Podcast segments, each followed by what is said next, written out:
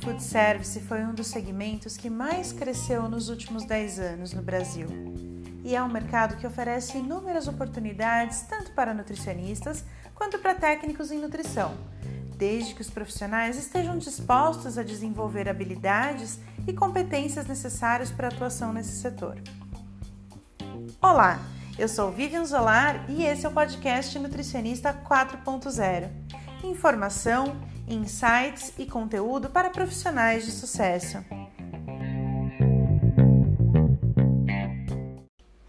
Cento e oitenta e quatro por cento. Expressivo esse número, não?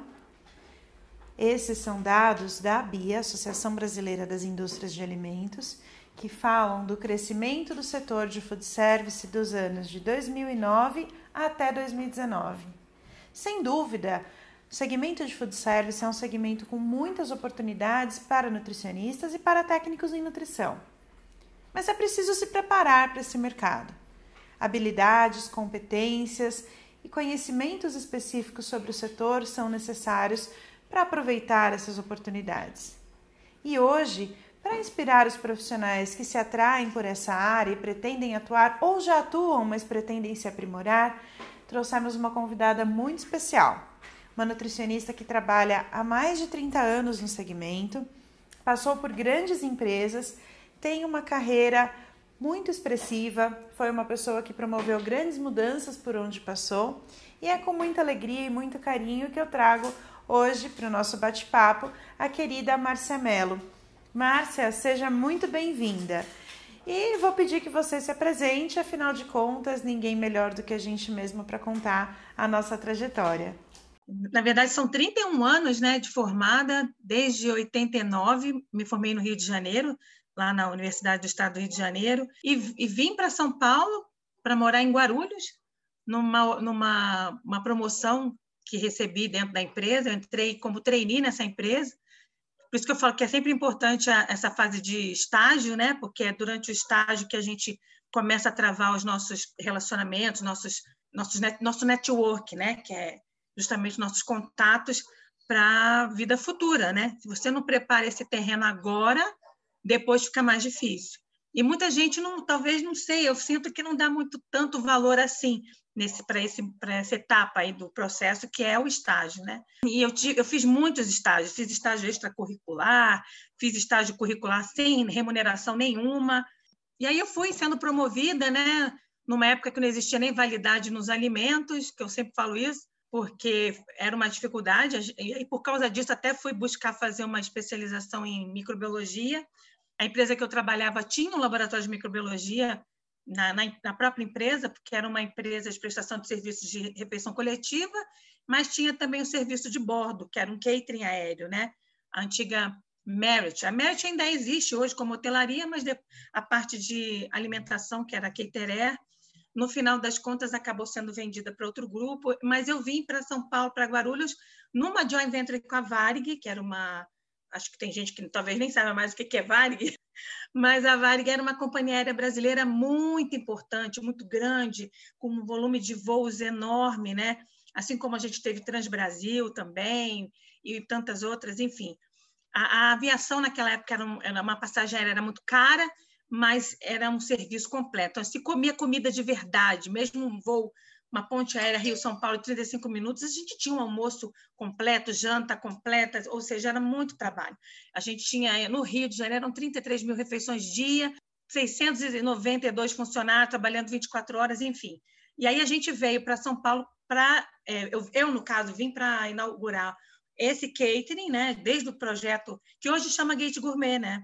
Então, desde o projeto no papel até a inauguração propriamente dita, eu digo que eu fiz muito treinamento para 400 pessoas no chão da obra, sabe? No gogó, sem alto-falante, sem nada, falando sobre boas práticas, já naquela época que nem foi 1994. A gente estava com o, Código de Defesa do Consumidor recém-publicado, a Portaria 1428 no ano anterior, então a gente estava começando essa, essa coisa de buscar que tivesse legislações para ajudar a gente nesse exercício profissional, né? E aí, assim, como a gente não tinha ferramenta, a gente tinha que buscar, né?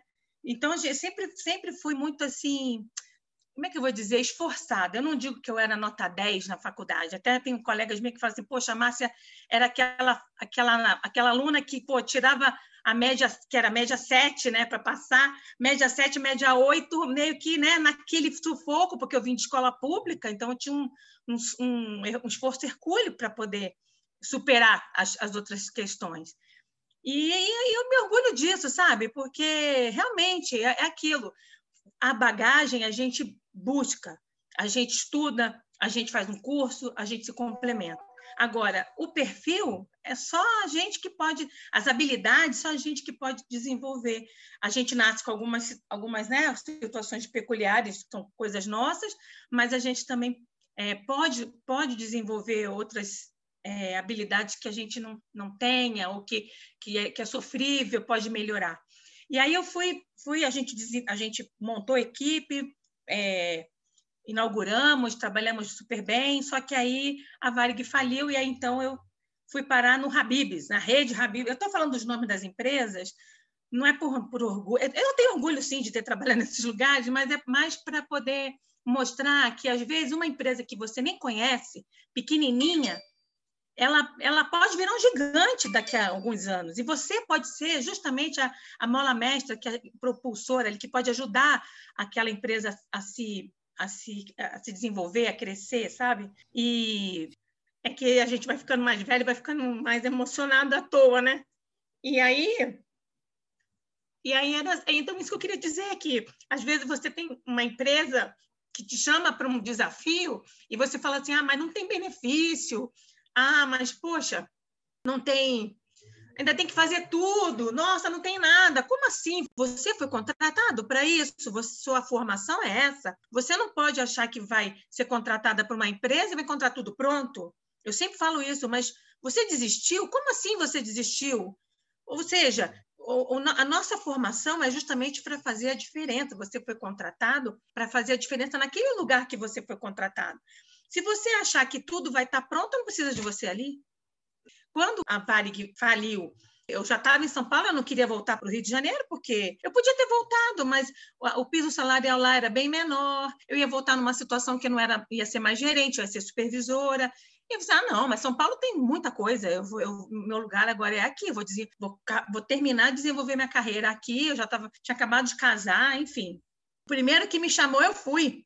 Depois outros melhores me chamaram, né? Porque a gente já tinha implantado, naquela época nem era lei, nada, é, a gente implantou o HACCP, né? E a gente traduziu os textos do Dr. Brian, sabe, para poder implantar, porque a Merit era uma empresa multinacional. Então, poxa, eu vim de uma empresa multinacional, vou entrar numa empresa brasileira que o dono é português, só Jesus na minha causa, né? Trabalhar de... direto com o dono e com todos os desafios de desenvolver coisas que não tinha, ainda não existiam procedimentos ainda bem estruturados, desenvolvidos, e nem parcerias com grandes fornecedores para a gente poder melhorar também a questão da matéria-prima. E, e, tudo isso é um ensaio de muita, como é que eu vou dizer, muito relacionamento, o que a gente vai dizer, essa, questão, essa, essa habilidade mesmo de você tentar é, é, é, a persuasão, né? Você tentar conduzir a, a, não só o dono, mas todo mundo que está no staff, o comprador, o gerente da produção, sabe, o próprio supervisor da produção, sobre a importância de ter a matéria-prima adequada para garantir rendimento, para garantir custo e, e, tudo isso, né? Que são olhares que, às vezes, o, quem está ali na lida talvez não, não perceba.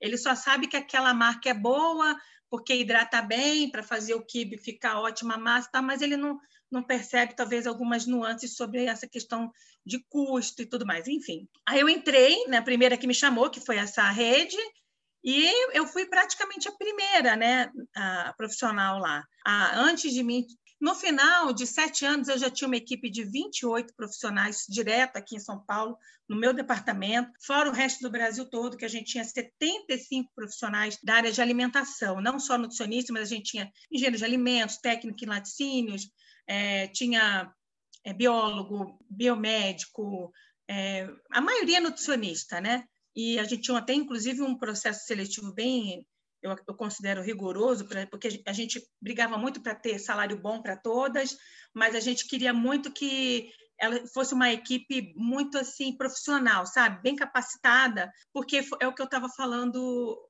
em outro momento.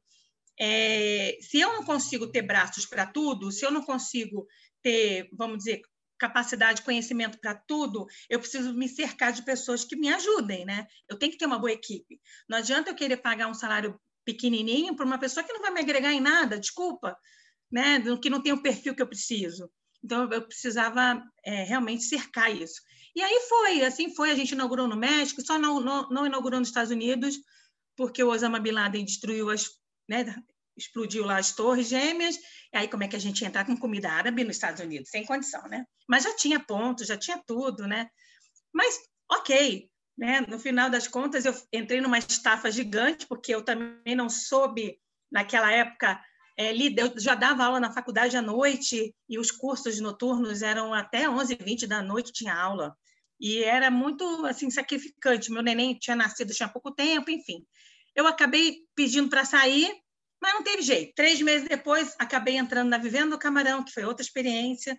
Fui ser gerente de produção da fábrica lá em Cotia. E aí foram outras, outras, outros conhecimentos, outras, outras aprendizagens por conta de ter o CIF dentro de casa, o Serviço de Inspeção Federal do Ministério da Agricultura. Então, são outras legislações, outras exigências, a gente fazia lá, ainda faz, né? Exportação. Aí, depois de lá, aí eu fiz um pouco de consultoria, embora não seja muito bem a minha praia, né, como eu falo, eu gosto de ficar fixa no local e me dedicar a ele. A consultoria, dependendo do, do dono né, do empreendimento, ele pode não, não querer fazer algumas coisas, e aí eu fico meio frustrada, isso me incomoda um pouco. Aí depois entrei na Rede Graal. Aí, antes disso, ainda passei pela FEBEM, fui, fui ser instrutora de menor infrator, quase morri, passei por três rebeliões. Aí isso gente, dá um livro essas coisas. É, então, aí eu entrei na rede Graal, é, aí pedi demissão da faculdade porque tinha que viajar muito, né? Pelo Habibs eu já viajava bastante também, mas no caso da Graal, a gente comecei a viajar mais longe ainda, né? E inaugurar vários várias casas, mas lá foi um desafio diferente, porque foi justamente o desafio de desenvolver produtos, né? além de toda a parte de qualidade e tudo mais, montar a equipe em cada lugar, fazer é, operação logística, padronização de matéria-prima, e porque não é só desenvolver o produto, né? a gente tinha que desenvolver a matéria-prima e padronizar ela e garantir a, a chegada dela em qualquer canto do país. Então, fazer parcerias com operadoras logísticas e fornecedores e tudo mais e foi muito legal, porque foi mais uma vez eu tive a oportunidade de, de trabalhar com marketing, aprendi muita coisa de marketing, né? E, inclusive, até é, ajudar a desenvolver nomes para as submarcas, né? E participar da, da produção culinária para as fotos, né? De mídia, para outdoor. Então, você, pô, hoje eu, eu, eu, ando assim na estrada, vejo meu, meu, meu produto ali em pleno outdoor, vai um babaito orgulho, né? Fui aprender a fazer sushi, fiz curso de sushi, sashimi, para poder desenvolver essa habilidade de conseguir né, cortar, um, pegar um salmão inteiro e dali você fazer vários produtos de comida japonesa, desenvolver isso. Ah, olha, foi muito bacana. Foram 11 anos que eu fiquei muito feliz assim. Eu tenho orgulho de todos os lugares que eu trabalhei, todos, porque todos eu olho para trás e vejo o legado que eu acabei deixando, sabe? Não é por nada não, mas eu vou chamar de legado sim, porque é isso que eu acho que a gente precisa ter. Não pode desistir, tem que ter orgulho daquilo que você, mesmo que seja uma, uma pequena coisa que você mudou, foi, foi uma, uma pazinha ali que você contribuiu, né? Isso, poxa, não tem dinheiro que pague. Não tem dinheiro que pague. E aí de lá eu passei por um processo seletivo na Monsanto, a famigerada Monsanto que todo mundo condena, né? Dos, dos transgênicos, dos, dos, dos, agrotóxicos, e fui morar em Minas Gerais. Fiquei três anos lá em Minas Gerais, voltei agora, né? No, no final do ano passado, agora no ano novo, e, e, foi interessante, porque eu consegui ver exatamente como é que funciona o agronegócio, é, conhecer os laboratórios, sabe, da, da, da questão dos transgênicos, conversar com os profissionais. Com a pandemia, tudo ficou complicado, eu já estou com 56 anos, e aí, então, acabei ficando, agora estou mais em home office, dando os meus cursos online, e aí tô, tô na pista para negócio ainda. Não me aposentei, mas pretendo continuar trabalhando, é isso. Márcia, eu conheci algumas coisas da sua trajetória, mas hoje, ouvindo você contar toda a sua jornada profissional, é muito inspirador. As pessoas não conseguem nos ver agora, mas eu estou aqui com cara de admiração, ouvindo a Márcia, porque realmente é uma trajetória muito legal, de muitas experiências únicas, muitos aprendizados e muitas habilidades que foram adquiridas aí ao longo desse tempo. Márcia, só a sua trajetória já dá um podcast. Isso é muito legal.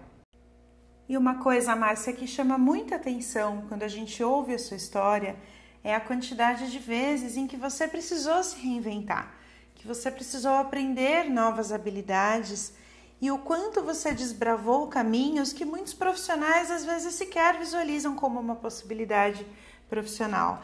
E isso é muito importante, isso faz toda a diferença quando a gente fala de você ter sucesso na carreira, seja qual for o significado que sucesso tem para você, né? Cada um tem é, seus valores e o sucesso tem que estar alinhado a isso, mas o como você desbravou possibilidades, isso fez muita diferença e com certeza você deixou, sim, você usou a palavra legado, eu vou é, usar a mesma expressão que você, porque eu acredito muito nisso quanto você deixou legados muito positivos por onde você passou e certamente serviu de exemplo para outros profissionais.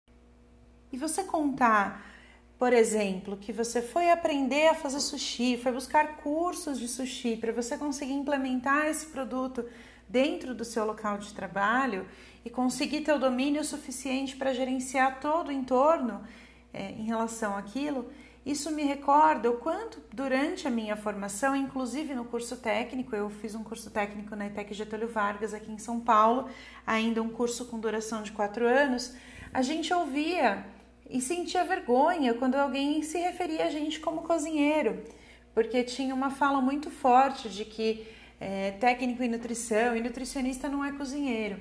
E de fato não é, mas também não é demérito nenhum a gente aprender a cozinhar. E naquela época isso era uma fala muito forte dentro da nutrição. Mas isso trouxe reflexos para a nossa profissão também, né? porque a nutrição tanto se distanciou por um período é, da cozinha e da gastronomia que perdeu espaço de mercado para muita coisa.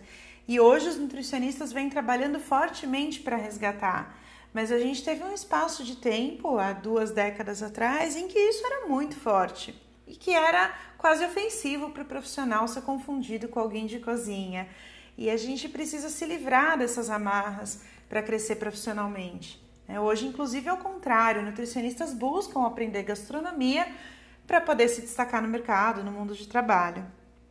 Quando a gente se refere especificamente ao mercado de food service, esse conhecimento sobre gastronomia, as técnicas de cozinha, isso é muito importante porque se nós estamos trabalhando na qualidade, na segurança dos alimentos, por exemplo, é fundamental que a gente tenha domínio sobre os processos culinários e gastronômicos. Então é um conhecimento que o profissional precisa trazer junto ali da sua atuação no dia a dia, se ele realmente quer se destacar e quer desenvolver um trabalho legal dentro desse segmento de food service. E Márcia, você conta na sua história de várias habilidades que você precisou desenvolver ao longo da sua carreira. Mas a gente sabe que no início, muitas vezes a gente sai da faculdade com a formação técnica achando que aquilo é suficiente e quando a gente se depara com o mundo do trabalho, percebe que tem que desenvolver muita coisa. Quais foram as habilidades que lá no início você sentiu falta é, que você precisou desenvolver, ou ainda aquelas que você de imediato não senti, sentiu falta, mas que depois você se deu conta de que se você tivesse desenvolvido determinadas habilidades, algumas situações poderiam ter sido diferentes ou mais simples. Eu, eu tive uma sorte né, também de ter entrado no meu primeiro emprego, meu primeiro trabalho foi numa multinacional. Isso realmente já me trouxe uma, oportunidades diferentes de crescimento e de plano de carreira, vamos dizer assim. Então, quando eu cheguei a gerente, eu não cheguei assim a gerente só, é, como vou dizer, por um mérito só meu. Na verdade, eu fui preparada para isso. Por alguns anos, a gente eu recebi alguns treinamentos dentro da própria empresa, inclusive com pessoas que vinham de fora, pra, pra não só eu, mas outros, outras pessoas que tinham algum destaque dentro da empresa para poder se preparar para assumir cargos de mais responsabilidade, né? E aí eu lembro que no início eu, eu chegava para mim, eu tinha muita dificuldade de entender como, como liderar a equipe, como conseguir o resultado com os colaboradores de chão de fábrica, sabe? É, tanto é que o meu apelido é, é Belinha, pouca gente sabe, lá no Rio de Janeiro, né? Meu apelido é Belinha lá, porque eu, como eram muitos, mais de 600 funcionários, a gente trabalhava de domingo a domingo, eu não, eu não sabia, eu não tinha como decorar o nome de todo mundo. E aí, naquela época, passava uma novela, novela com a Cláudia Raia, Tancinha, e que ela chama, ela tinha um, um, personagem que era meio caricata, né? Ela esforçava o, o sotaque paulista e eu carioca, né? E ainda falava mal, dizia, nossa, nunca que eu vou morar numa cidade como aquela. Ainda, ainda mal dizia, né? Mal sabia eu que ia viver tantos anos em, em São Paulo. E aí, então, eu chamava todo ela na, O personagem chamava o povo de Belo, Bela, e eu, como não sabia o nome do, dos meus funcionários, chamava de Belinha, Belinho, e ficava. E aí acabei, acabava que eles me chamavam de Belinha também. E aí eu chegava para minha chefe e falava, ô, ô Tereza, Tereza Frade, o nome da minha chefe, que em catering só tinha chefes gourmet, é, gastrônomos de, de outros países, sabe? Eles só, só. Aqui ninguém dava. Não existia curso de gastronomia, não existia nada disso. Então, eles traziam chefes de fora. E a gente, nossa, tinha uma dificuldade naquele início de conseguir é, conversar com eles, né? O francês, porto-riquenho, alemão, trabalhei com muitos alemães também. Tudo chefe. E aí eu tinha uma dificuldade muito grande de conseguir lidar tanto com o nível de hierárquico assim, maior, né? Quanto com o pessoal de chão de fábrica. Porque eu era nova, eu não tinha essa maturidade, eu não sabia como lidar, eu achava que tudo tinha fórmula. Que nem hoje, todo mundo acha que para tudo tem uma planilha. Eu achava que para tudo tinha uma fórmula. E eu falava para a Tereza, Tereza, fala para mim, como que a gente consegue é, liderar equipe? Como que a gente consegue convencer o pessoal sobre a importância das coisas, sabe? Fazer o pessoal fazer direito e tal. Ela falou, Márcia, não tem receita. Você mesma vai descobrir ao longo do tempo o seu jeito de desenvolver a liderança. Você vai ter que desenvolver isso em você. Não tem fórmula secreta. E aí eu fiquei mó frustrada, né? Porque eu assim, poxa, caramba, não tem fórmula. Então, assim, eu, aí, mas aí eu fui percebendo que se eu, se eu, se eu era amiguinha demais, eu perdia o foco da hierarquia, né? O pessoal perdia o foco e eu também. Aí, se eu, se eu era muito general, muito rígida, também era, acabava sendo injusta e aí também rechaçava. O pessoal, não, eu não conseguia nada. Então, aí eu fiz, fui, fui, buscar justamente isso, fazer curso de chefia e liderança naquela época. Tinha, acho que hoje tem outros nomes, né? Coach, sei lá, outros nomes, não sei. Mas eu sei que eu fui fazer com um psicólogo um curso sobre isso. E eu achei top porque ele justamente ele mostrou isso que você não vai ser igual com todo mundo para cada nível de, de, colaborador, nível assim, se um colaborador ele é novinho na empresa, ele é novato, você, claro que você vai ser mais autoritário no sentido de que você vai ter que dar a tarefa, a meta, o tempo de execução da tarefa, e você vai ter que instruir, você vai ter que dar ferramenta e vai ter que ensinar. Então, você, claro que você vai ficar mais tempo com ele, você vai ser mais autoritário no sentido de cobrar mais. Quando o funcionário já tem mais algum tempo de casa, ele já conhece o trabalho dele, você vai ser mais democrático que é essa questão de você conseguir dar, você vai continuar dando a ferramenta, vai continuar ensinando como se faz, vai continuar dando o prazo para execução, mas você vai cobrar, você vai verificar se foi feito ou não, só que você vai deixar ele um pouco mais à vontade, não precisa ficar o tempo todo com ele. E quando o funcionário já tem muito tempo, já ele já está num, num, patamar que você que ele já consegue ter iniciativa, ele já consegue trazer soluções para você, ele vai ser mais um colaborador seu. E é claro que você não pode deixar de valorizar o trabalho dele, tem isso também. Porque às vezes a gente esquece que, que nós todos somos seres humanos, a gente precisa de um tapinha, não digo tapinha nas costas falso, não é isso, mas a gente quer que alguém esteja vendo o que a gente está fazendo, né? A gente quer ser reconhecido por aquilo. E mais, isso tudo, gente, é mais importante do que dinheiro. Dinheiro é, é tipo uma consequência, sabe? Às, às vezes vale mais a pena um, um certificado pendurado na parede, né? Para né, as pessoas, do que exatamente aquela grana que você ganhou. E que nem, em 92 eu ganhei o prêmio lá de melhor funcionária da empresa. Ganhei prêmio em dólar, super chique. O que, que eu fiz com o dinheiro? Fiz uma cirurgia no dente e acabou. Pô, se eu tivesse um troféuzinho, igual alguns que eu tenho aqui, sabe, o troféuzinho do, da, da, homenagem lá da, da, da turma cologral que lembrou daquela professora, pô, aquilo tem muito mais valor para mim do que o a cirurgia do dente, sabe? Então, assim, para o funcionário é a mesma coisa. Quando você valoriza o que ele faz, mas de verdade, né? E você mostra para ele, poxa, cara, valeu, hoje foi nota 10. Às vezes foi obrigação que ele fez, foi uma obrigação. Mas mas você ressaltou, ele, ele percebeu que você notou, ele se sentiu notado, ele se sentiu, você trabalhou com a autoestima dele, trabalhou com o brio, né? com aquele orgulho de ser profissional. Porque não é porque a gente está na cozinha que a gente não tenha o nosso valor. Todo mundo tem valor, todo mundo tem a sua importância, né? Então, eu aprendi isso com esse curso, me ajudou a enxergar sobre isso. Essa questão de você, como líder, você tem que ter uma certa postura, sim, mas não pode ser cruel. Tem gente que acha que sendo cruel é, o, é a solução. Não é, gente, não é. Você tem que ser, é, no mínimo, justo. Isso, outra coisa que eu aprendi no trabalho, eu, eu, eu peguei isso, realmente. O mínimo que você tem que ser é justo. Quando você é justo, ou pelo menos procura ser, nem sempre a gente consegue, né? Então, é o seu direito, ok. Né? Mas se a gente puder fazer um bem bolado, também, ok. Tudo combinado não sai caro, né? Para mim, a, a, maior dificuldade foi o relacionamento interpessoal. Foi isso. Essa, essa questão de que eu tinha um cargo de liderança, mas eu ainda não me sentia líder, né? Eu ainda não era, não, não tinha maturidade para ser líder ainda. Com o tempo, a gente foi amadurecendo e foi melhorando. E fui buscando, Legal. realmente, busquei curso para poder entender as várias formas de liderança e como lidar com isso, e foi muito bom.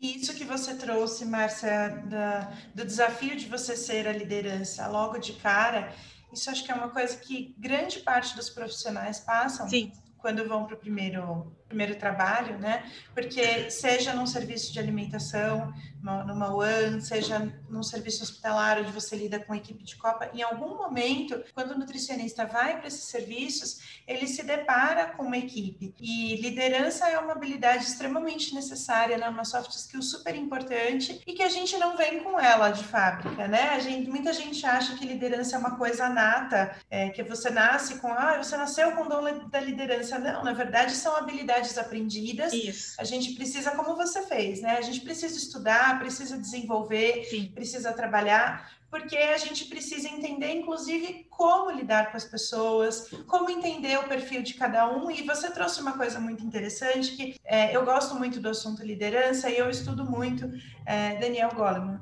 Né? Eu gosto muito do, dos livros dele. E ele fala sobre os estilos de liderança e que você muitas vezes se identifica mais com o estilo de liderança, mas que em determinados momentos você vai precisar assumir alguns Sim. estilos, mesmo que você não goste. Então eu brinco Isso que são mesmo. como camisetas, né? Então eu, por exemplo, eu sou uma líder. É, eu tenho um estilo de liderança, né? Eu sou uma líder mais democrática, uma líder mais entusiasta, que gosta de levar as pessoas adiante. Mas em dados momentos eu já me deparei com situações em que eu tive que ser um líder autoritário, mesmo Exatamente. que eu não goste desse estilo, né? E você Exatamente. trouxe bem isso na sua fala. Em alguns momentos a gente vai precisar vestir algumas camisas, algumas camisetas que são lideranças, estilos de liderança diferentes, porque a situação demanda ou o funcionário demanda.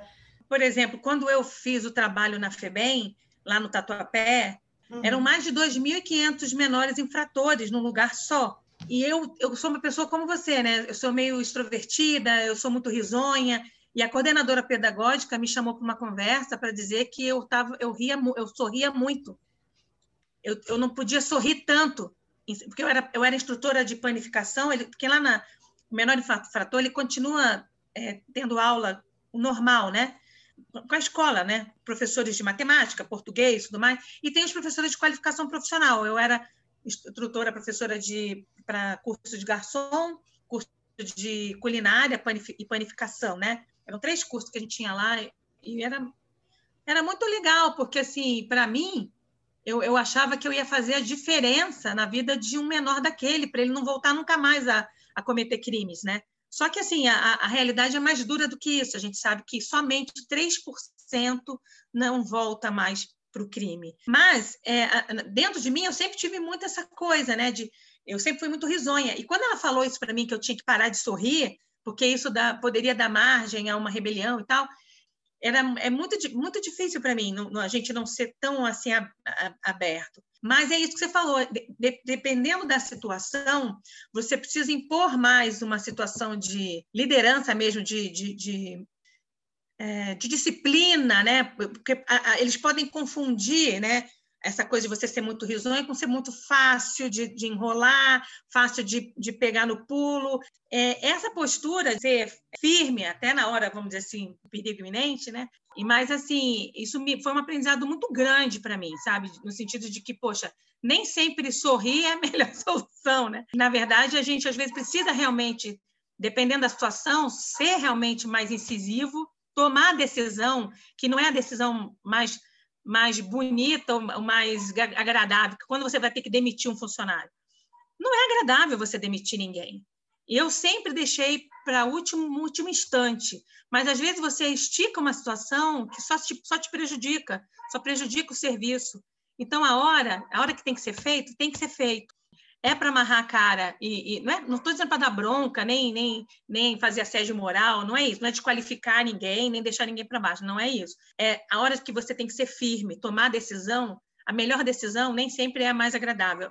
De repente a decisão de realmente você cortar algumas coisas ou você impor um determinado ritmo de trabalho que precisa ser implantado, porque o funcionário é, é, igual criança, gente. Nós, seres humanos, né, somos igual, igual criança. Às vezes a gente precisa de não, precisa de limite, precisa de não. Às vezes ele está esperando você falar o não. Então, não é não. Então, assim, olha, você vai fazer isso aqui, você tem 20 minutos, eu já sei que em 20 minutos você faz. Você não precisa fazer operação tartaruga. Eu vou precisar de você para outra tarefa. Olha aqui, aí eu, eu comecei a exercitar escrevendo. Todas as tarefas por setor. Açougue, você vai liberar isso aqui desse jeito. Não vai liberar para a cozinha empanar. Não, quem vai empanar é você. Não vai liberar para a cozinha temperar, não. Quem vai temperar é você. Só vai sair daqui temperado. Tudo bem? Beleza? E aí, checa. Não adianta você dar, você dar a tarefa e ir embora. Você tem que dar a tarefa e checar, e acompanhar, verificar se foi feito. E se por um acaso não estiver bem feito, você faz junto.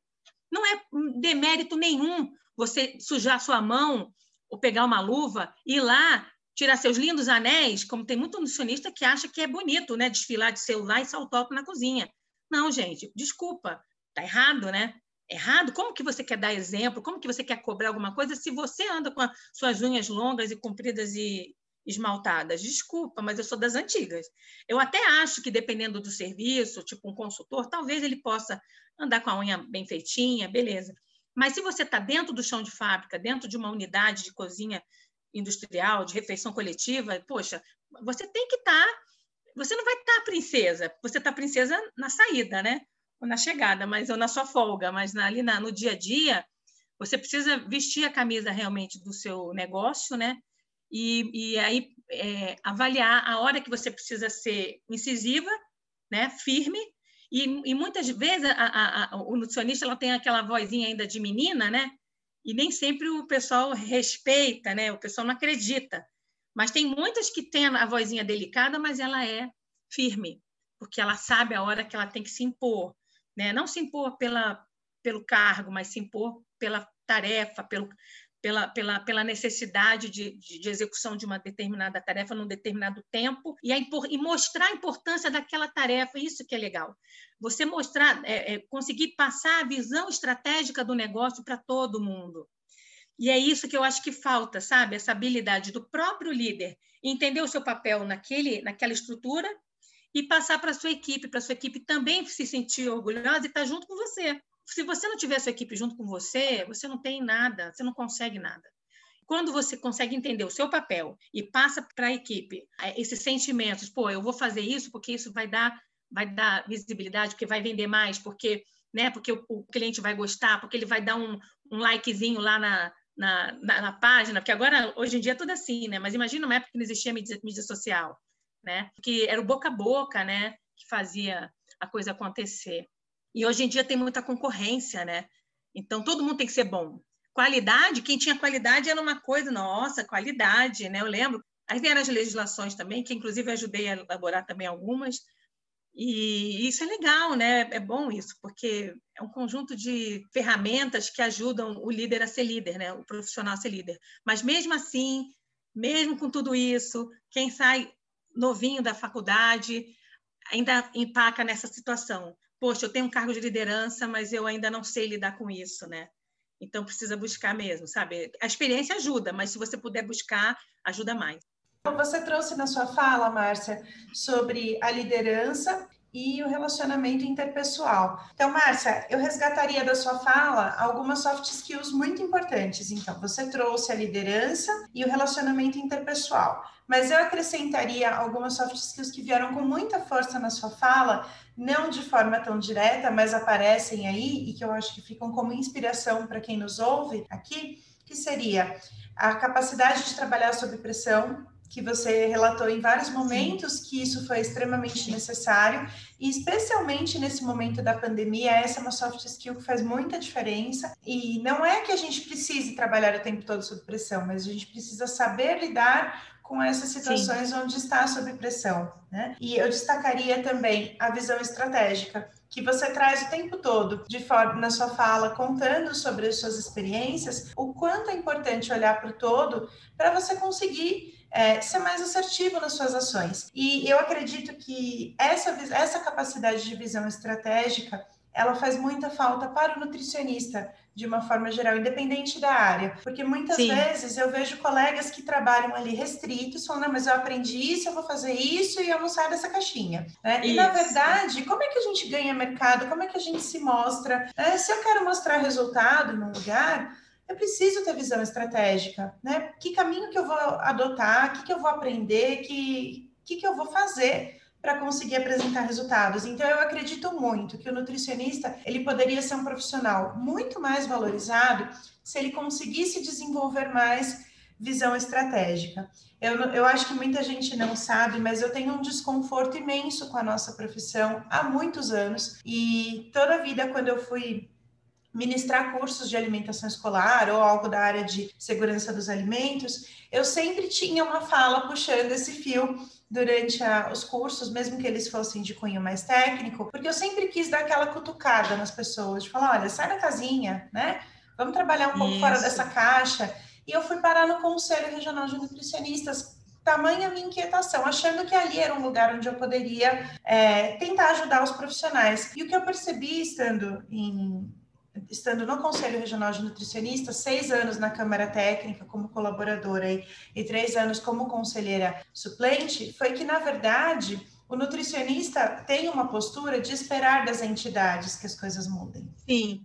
Né? O nutricionista deposita a responsabilidade no conselho, no sindicato, na associação sobre a valorização da profissão. E, na verdade, essa Exatamente. mudança tem que vir de cada um. Por que, que a gente tem nutricionistas? Cada um de nós Exato. Por que, que a gente tem nutricionistas que são super bem remunerados naquilo que fazem e outros que Sim. não conseguem sair do piso? É claro que a gente tem um monte de questões da nossa economia, claro. a gente tem é, muitos fatores, mas um dos fatores que com certeza contribui para que a gente é, não seja tão valorizado é o quanto nós deixamos de ser estratégicos. Então, se eu pudesse deixar um recadinho aqui para os colegas, seria aprenda a visão estratégica, né? Aprenda a ser estratégico na atuação. Porque isso, eu, isso faz muita diferença na carreira, né, Márcia? E, e outra coisa, é, pensa que você está construindo a sua carreira.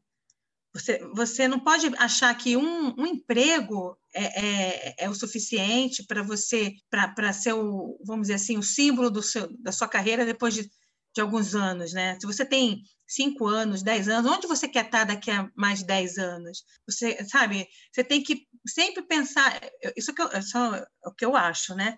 Claro, mas eu, eu penso, sempre pensei assim, daqui a cinco anos eu quero estar em qual qual cargo, qual a empresa que eu gostaria de trabalhar, vou buscar, eu quero fazer o quê, eu gostaria de estudar o quê, o que, eu gostaria de me, me, desenvolver fazendo o quê, sabe? Eu vou ficar morrer, vou morrer aqui. Porque lá, nessa, nessa mesma multinacional que eu trabalhei, eu, eu, eu fui, eu fui, eu entrei para cobrir férias. Eu entrei para cobrir férias, entrei como trainee. E aí eu pensei, pô, daqui a 30 dias eu tô, em, tô fora, né? Mas eu não vou, não, eu tenho que fazer alguma coisa. Aí fui, procurei minha, minha, minha chefe falei, olha, é, quando essa, as férias da, da, da fulana terminar, você pode me mandar para qualquer unidade. Eu falei assim mesmo, para qualquer unidade, eu, eu quero continuar trabalhando, eu adorei a empresa, sempre falando bem da empresa, claro, né? Por mais que se fosse difícil, eu a gente nunca deve falar mal. Porque foi a empresa que abriu porta para você, é ali que você tem a sua oportunidade. Não, eu quero, eu quero, você pode mandar para a unidade mais difícil. E aí eu falei assim: não, gente, eu não posso achar, não vou desistir, eu não desisto. Eu vou, eu, aí, eu, aí justamente vem aquele lado. Eu, eu fui contratada para quê? Qual é o meu papel aqui? Não, eu vou fazer, eu vou fazer a diferença aqui. Mas consegui uma máquina emprestada, tirei foto de todas as coisas que a gente fez. E, e, e foi excelente. E para mim, o que, que, eu, que, que eu ganhei? Depois, no ano seguinte, eu fui promovida de novo. Eu não imaginava que ia ser tão emocionante a gente gravar um podcast com você. Mas estou adorando, porque é ótimo. A gente precisa mostrar para as pessoas que não tem, não tem ilusão, que as pessoas olham de fora e acham que as coisas são fáceis, né? Então, quando elas veem um profissional que deu certo, é, ou quando elas veem alguém que está fazendo sucesso, ou que financeiramente teve seu reconhecimento, ou o próprio reconhecimento por si só, que você falou muito bem, as pessoas precisam, é uma necessidade humana ser reconhecido, né? independente da questão financeira. É, as pessoas olham para isso com uma ilusão de que ah, eu vou sair do meu mundo que é ruim e eu vou para aquele mundo porque aquele mundo é bom. Na verdade, não. A gente, na verdade, só está enxergando com os olhos de fora e não está enxergando as dificuldades que, que estão dentro daquele cenário. Né? Então, sim, a grama do outro é sempre mais verde, se você olhar por essa perspectiva. Mas, na verdade, todo lugar todo mundo em seu, em seu lugar tem as suas dificuldades. O que faz com que a gente consiga que alguns profissionais avancem para ser bem-sucedidos naquilo é como eles conduzem aquilo, como eles tratam aquelas situações como lições aprendidas e não apenas como uma fonte de reclamação. Né? Então, isso tudo dentro da, das habilidades comportamentais é muito importante. E, Márcia, a gente está se aproximando do final e, e é uma pena porque está sendo muito legal o bate-papo que a gente está fazendo, assim, o, o, quanto eu aprendi hoje ouvindo você, você contar. Nossa, eu vou lembrando de tantas coisas, 31 anos, Sim. e eu posso te falar uma coisa, Vivian, eu nunca ganhei mal. Eu só ganhei mal no início. Eu sei que muita gente pode falar assim, ah, mas você teve sorte. Ok, na verdade, eu, eu aproveitei as oportunidades, sabe? Eu tive sorte, sim.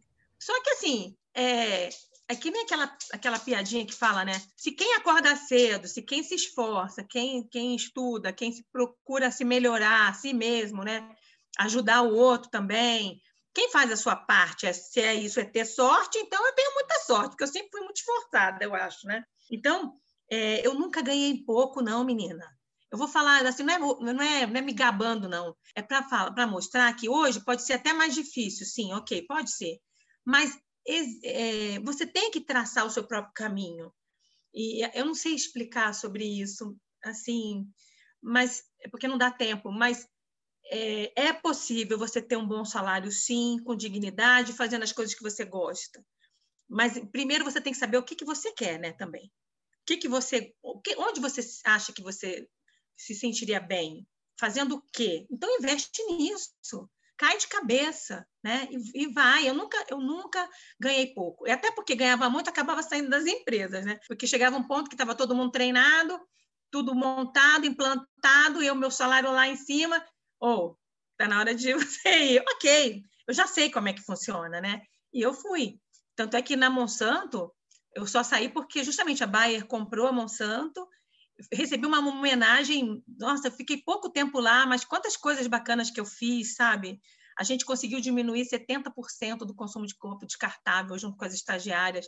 E a estagiária lá, como é, meu, meu departamento era facilities, eu, a minha estagiária, uma era engenheira eletricista, outra engenheira química. Eu saí um pouco desse mundo de, de, de nutrição só. Aí a gente, eu abri também minha, meu leque, né, de, de o olhar, né, que a gente pode atuar em outras coisas, né? Em restaurante coletividade, sim, mas podendo trabalhar essa questão ambiental que muitas vezes a gente esquece, essa parte ambiental que a Laura Alonso fala tanto, sim, ela tem essa visão, é muito legal. E eu, eu vou te falar, muita coisa que eu fiz, ela nem sabe, mas muita coisa que a gente fez lá na Baia, essa coisa de, de dar uma caneca para cada um, estilizada, para cada um. Eu era South América, então desde a Argentina até lá no Mato Grosso em si, enfim, a gente conseguiu dar uma canequinha para cada pessoa, para cada funcionário, diminuindo o número de copo descartável.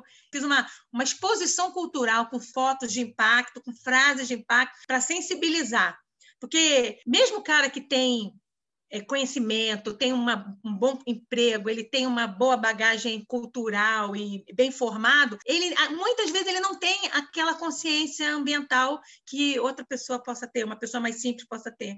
É incrível. Você tem que sensibilizar do mesmo jeito. Aí eu fiquei pensando, Jesus, nós todos somos humanos mesmo, né? Eu tenho que trabalhar o lúdico, lúdico com aquele cara que é todo empossado no, nos benefícios, né? naquele carrão, aquele salário big, master superpower, mas eu tenho que ensinar para ele, meu querido, o copo que você está usando aqui em três minutos, a natureza leva 500 anos para decompor, usa sua canequinha. Eu chegava na cara dura, meu, aquele engenheiro todo, né, todo pomposo, ele ficava sem graça. Eu disse, e aí, vocês vão ficar usando mesmo esse copinho? Eu vou tirar esse copinho dessa gaveta, porque tinha, eu deixei escondido, né? Aí comecei a tirar. Aí eles, não, não, Márcia, tudo bem, tudo bem. Eles ficavam sem graça.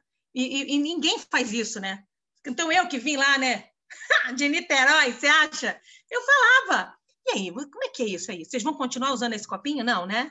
Cadê a canequinha que eu dei? Uma canequinha bonita, né, gente? Vamos usar a canequinha?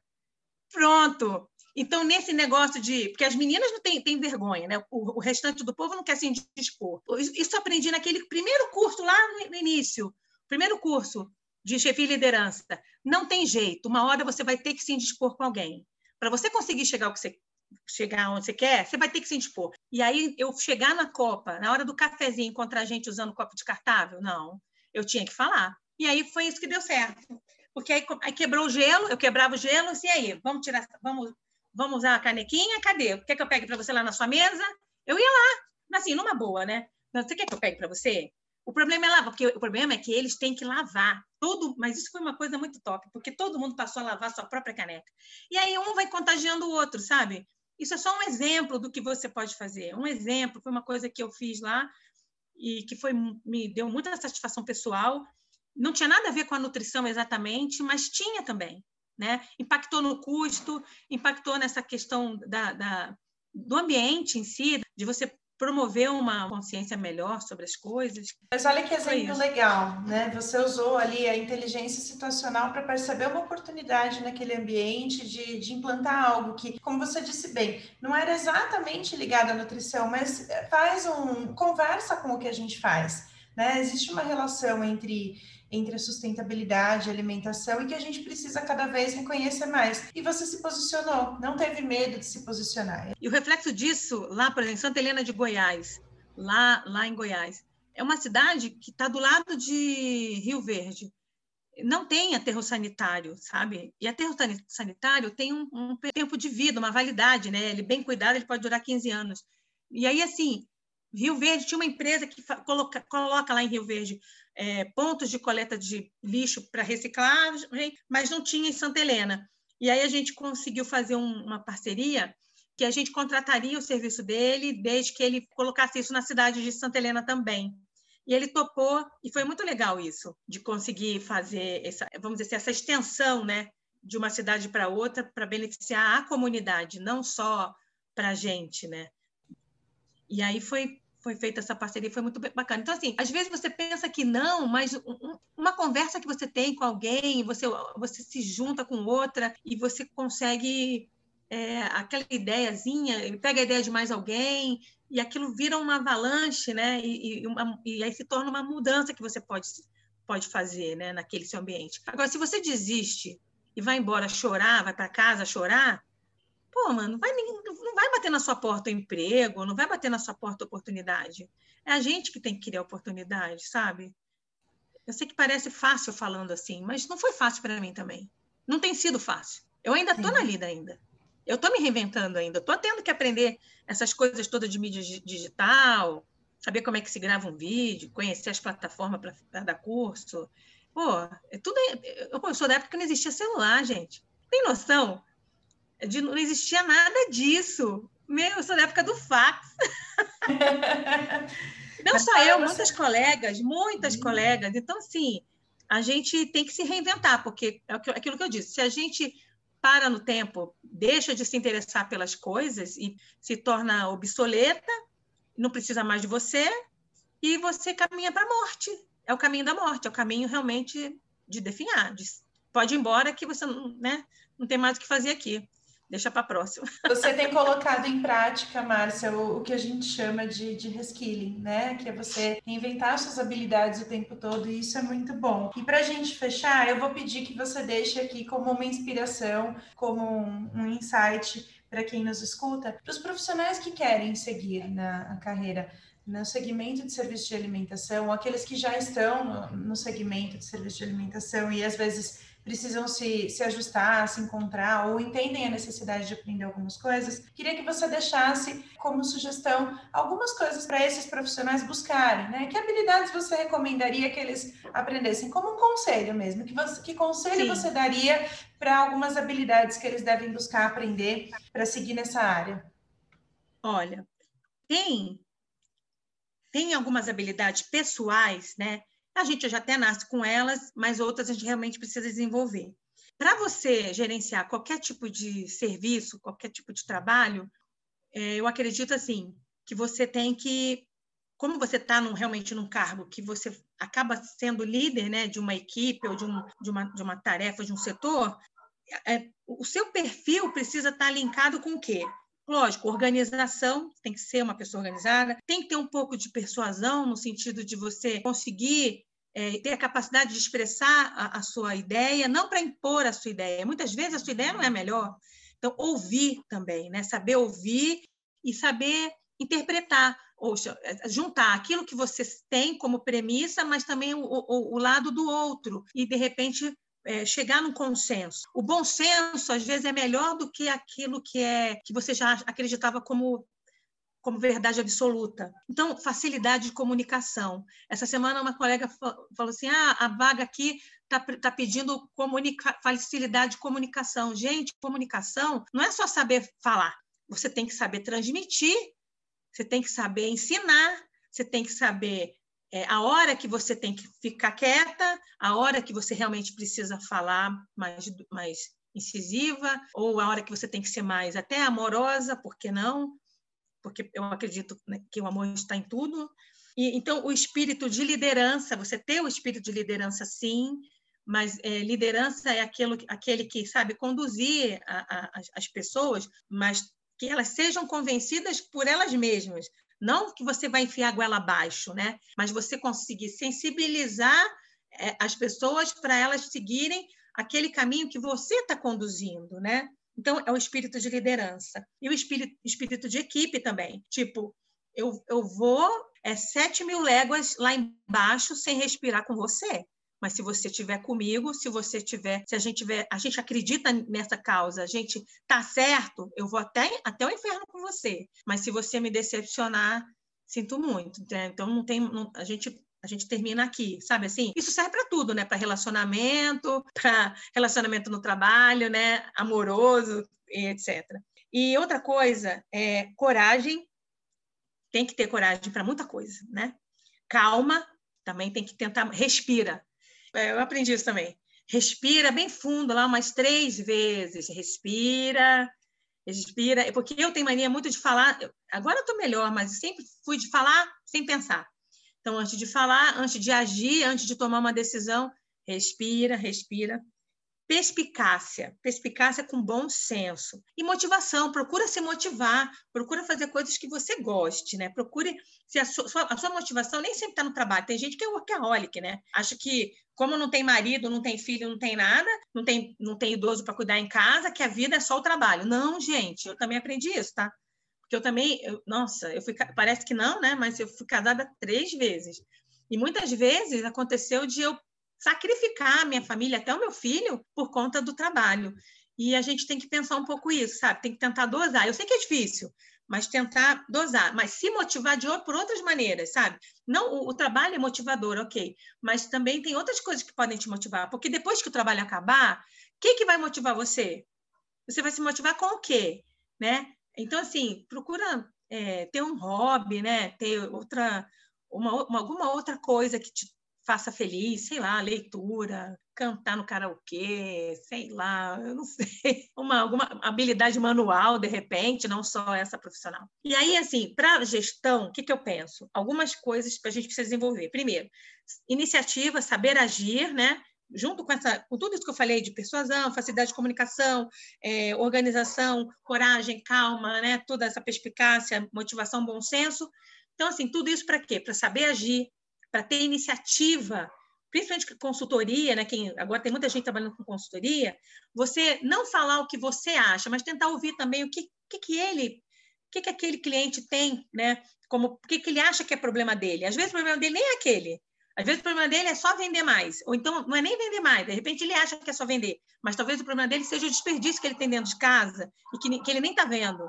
Né? Então, os controles, de repente ele não tem um controle, ele tem um estoque aberto, ou ele não faz o cálculo do CMV, ele não sabe exatamente como é, lidar com isso, porque de repente ele tem um desvio dentro de casa que ele nem sabe. Né? Então, assim, iniciativa para é, mostrar, ouvindo, porém, é, tentar fazer um diagnóstico, tentar entrar na casinha dele lá para tentar enxergar, entender como é ele pensa e como é que as coisas funcionam. Saber agir no momento certo. Outra coisa é saber se mobilizar também. Dar foco ao que realmente é importante. Às vezes a gente fica dando por ah, porque o manual, porque não sei o quê. Gente, mais importante que o manual são os procedimentos. Os procedimentos, tem procedimento?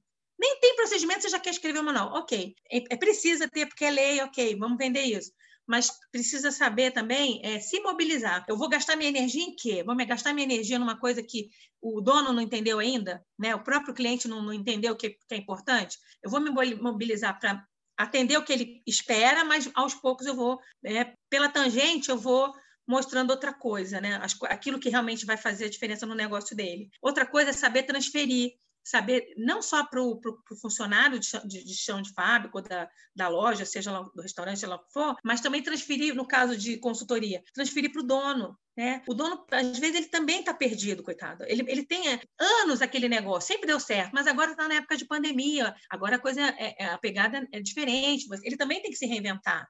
Todo mundo está se reinventando. Então, o que eu sei, qual o meu conhecimento pode ajudar em quê? O que, que a gente pode desenvolver junto, né? trabalhar junto com ele? Isso, isso serve para qualquer trabalho. Saber transferir, saber aprender, saber se engajar, se engajar numa causa, se engajar numa situação, se engajar numa meta, se engajar no objetivo. Qual é o objetivo? Qual é o objetivo dessa empresa aqui? Ah, é tal coisa, vamos engajar. Vamos, vamos juntar todo mundo, mobilizar, vamos estabelecer a estratégia, o que, que eu tenho que fazer para chegar naquele objetivo? Então, tem que saber se engajar, ter visão estratégica, passo a passo para atingir a meta ou resultado, assumir responsabilidade. Ah, isso não é comigo. Não, gente, é com você sim. Ah, mas não sou. É, ué. É, é aquilo que eu falo. Se eu te der a chave da lojinha para você abrir e fechar, você vai abrir e fechar com qualidade, sem nenhum surto, com, com, e dando resultado ainda, e dando lucro ainda? Você consegue? É, é, isso que a gente tem que pensar. Se fosse eu, né? Eu, então é, é, é, o espírito de dono, é o olhar de dono, né? Visão de dono. Sem ser dono, mas agregando valor, assumindo responsabilidades para a gente conseguir o resultado. Olha, esse podcast é para ouvir com o caderninho do lado, pausar, voltar e anotar tudo, porque tem muita coisa boa para extrair. Márcia, eu só tenho a agradecer pela sua disponibilidade, pela sua prontidão da gente conversar. Foi um bate-papo muito gostoso. Eu passei o, o podcast sorrindo aqui, olhando para a tela e, e ouvindo você contar toda a sua trajetória, você compartilhar todo o seu conhecimento. Muito obrigada em nome de todos que nos acompanham aqui e em breve a gente vai poder é, compartilhar mais coisas legais ainda. E eu gostaria que você também é, depois contasse para o pessoal. Você tem um Instagram profissional e você também faz Sim. mentoria para os profissionais, né? Então, por favor, aproveite para fazer o seu marketing agora, porque é excelente, é uma profissional maravilhosa para ser mentora. Ah, muito obrigada. Eu que agradeço. Eu que agradeço, Vivian, a oportunidade de poder contar um pouquinho aí da minha história. É, então, tantos causos, né? Tantas, tantas coisas que a gente já passou. É, tantos lugares, né? Quando a gente trabalha viajando, a gente também vive situações, né? Mas eu que agradeço, eu agradeço muito a oportunidade de poder contar um pouquinho da minha história, da, da, da minha carreira, e eu tenho orgulho, sim, do que eu tenho vivido, e vou, e vou aconselhar. Já, já tenho falado do Nutricionistas 4.0, que eu gostei bastante dos, dos podcasts que eu ouvi, dos, dos textos do blog também, muito legal. E só tenho a agradecer, e toda vez que precisar, pode contar comigo, tá bom? Maravilha, Márcia, muito obrigada mais uma vez. E fica aqui o convite para quem chegou hoje no podcast para ouvir outros, porque nós temos alguns já publicados, outros para publicar, sempre trazendo nutricionistas para compartilhar suas experiências, suas vivências, mas também trazendo convidados de outras áreas para trazer mais conhecimento. E acompanhem o nosso canal pelo Instagram, nutricionista 4.0 4 e 0 numeral, e também o nosso blog com alguns conhecimentos compartilhados ali. Então, muito obrigada e até a próxima!